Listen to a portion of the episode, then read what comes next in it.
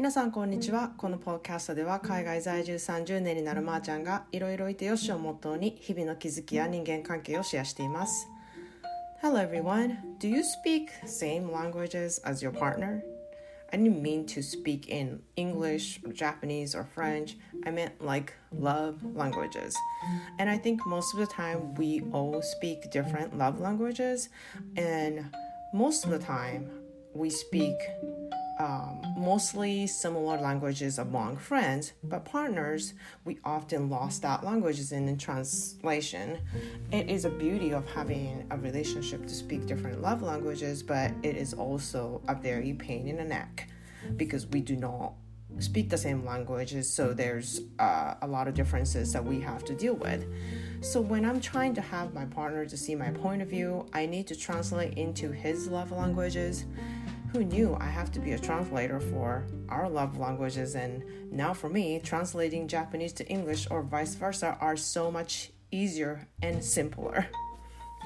皆さんこんにちはいかがお過ごしでしょうかで今日は冒頭の英語の部分でもお話ししたこうお互いの話す言葉についてちょっと話したいと思います。でこの話す言葉っていうのはその英語とかあのフランス語とかそういう言葉じゃなくてこう人間関係においてその人が話す言葉、まあ、心の言葉というかそういうのをあの理解してその人の分かる言葉で話すっていうことが結構大事だなって思うんですね。でこう英語とか日本語とかフランス語とかいうそういう言葉じゃなくてその人が使うこう心の言葉っていうふうに私はあの呼んでいるんですけれどもね。で例えばうちの旦那さんはねすっごい車をいじるのが大好きなんですね。でよくこう私のシチュエーションを車で言うたらみたいな感じで車で例えて話すことがあるんですね。そうするとあの彼にとってはすごく分かりやすいシチュエーションだったりあの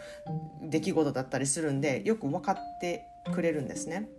で例えばあの新しい部品を買って車をアップグレードするみたいな感じでこれをアップグレードしたら乗り心地が良くなるとかパフォーマンス力が上がるとか言ってそういう感じであの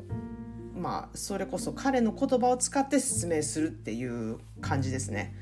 でもそれがなかなかこう自分のシチュエーションと当てはまらなくってもう彼の話す言葉ってどれみたいなその車で例えられへんかったら次何で例えようみたいな。でそういう風になってる時はやっぱり伝わりにくいしすごく分かってもらえないことも多いんですね。で自分で解釈する時もあきっとこれはこういうことだろうなっていう自分の言葉に置き換えるっていうそういう心の通訳もすると結構自分にとっては楽になるなっていうこともあの結構分かりました、まあ、それもすごく大変なことなんですけどね。これはどういうことやろみたいなそういう深読みみたいなのもせなあかんしでまたそれはあの自分の言葉に置き換えるってどの言葉みたいな風になるんですごくあのスキルがいるなっていう風に思います。でもう一つ例えで言うと私の、ね、今の上司はすごいあのすごい大きな想像をよくするんですよ。で将来設計とかそのビジネスに対してのあのビジョンとかをすごい言葉にねしてね伝えることがめっちゃ大好きで初めはなんかもうすごい想像力が高いことをなんかこんなこともあんなこともしたいこういうふうにもしたいしこういうこともできればいいなと思ってるみたいなでことをすごく言うんですね。で君にはそういうことができるみたいなことをこうモチベーション上げる感じで言われるんですけれどもえあれもこれもそれも考えてんねやみたいになってあの無理ってななりながら聞くんですよ。でもあのそれは結構彼のビジョンをこう伝えているっていうだけでそういうイメージをイメージとして受け止めた上で、まあ、今やってることをコツコツすることなんやなっていうふうに受け止めないとすごいプレッシャーだしなんかそんなんあれもこれも無理やみたいになってしんどくなるんですね。でこちらは仕事だと思ってるのでめっちゃ真剣に聞いててで、まあ、彼も真剣だとは思うんですよ。だけど実際それが急にあのできることじゃないしそれは無理やし私は最初それに向かってあのじゃあどういうふうに計画をしていかなきゃいけないかとか言って逆算して考えてメモってみたいにやるあまりにやること多くてこの仕事私には無理かもみたいに思って結構上司に相談したことがあったんですね。でその時にあのこれこういうね目標を言ってらしたけどあのどれくら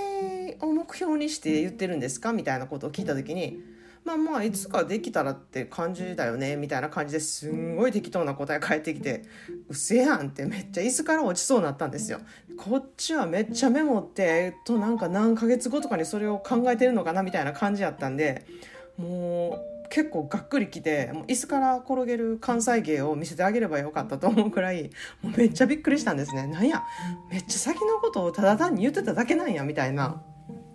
でまあもうちょっといろんな例をね思いついたらよかったんですけれどもまあそんな感じで人によってねあることに対して思う温度差とか意図とかも違ってこう言語化が上手な人もいればそうじゃない人もいるしでね私もそこでいつまでですかってすぐに聞ければまだそれなりのこう返事が返ってきてそんなになんかすごい大層なことやって思うこともなかったんだけれどもそのポンポンポンっていう会話のあのスピードも人によってやっぱり違うしなんか相手がどのようなこと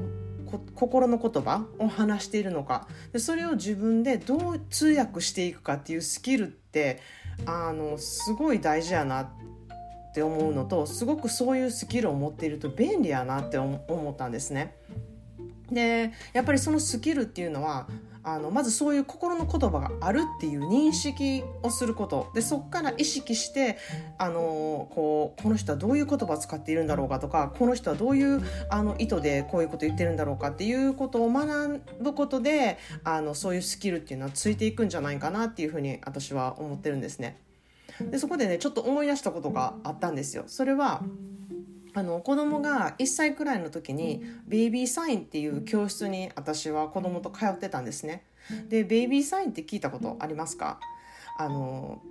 赤ちゃん用の手話みたいな感じで手話の本当に簡単なものでまだ言葉が話せないけれども意味が分かっててこう気持ちが気持ちを伝えたいっていう赤ちゃんにでもできるあのすごい簡単な手の動きなんですね。でそれで意思疎通をするために使えるコミュニケーションツールとしてできたものなんですけれどもこれが本当に便利であのこれを見出した人って本当にすごい素晴らしいなって思ったんですよ。でうちは2人とも本当にベイビーサインを教えて育ったんですね。でうちは子供が本当に小さい頃は私が絶えず日本語で話しかけて旦那さんが、えっと、英語を話しかけるっていうその2つの言葉をつなぐ架け橋ってなったのがこのベイビーサインだったんですね。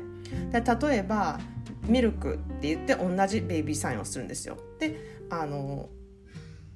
英語でミルクって言っても同じサインをする。で私がもっともっとっていうベイビーサインがあるんですけれどそれも more more って言ってまたそのあのベイビーサインをする。で「ありがとう」っていうこともあのベイビーサインを教えながら「ありがとうありがとう」っていうのをあの繰り返すんですね。でそれをあの旦那さんは英語で「Thank you」って言いながらそれをやる。でも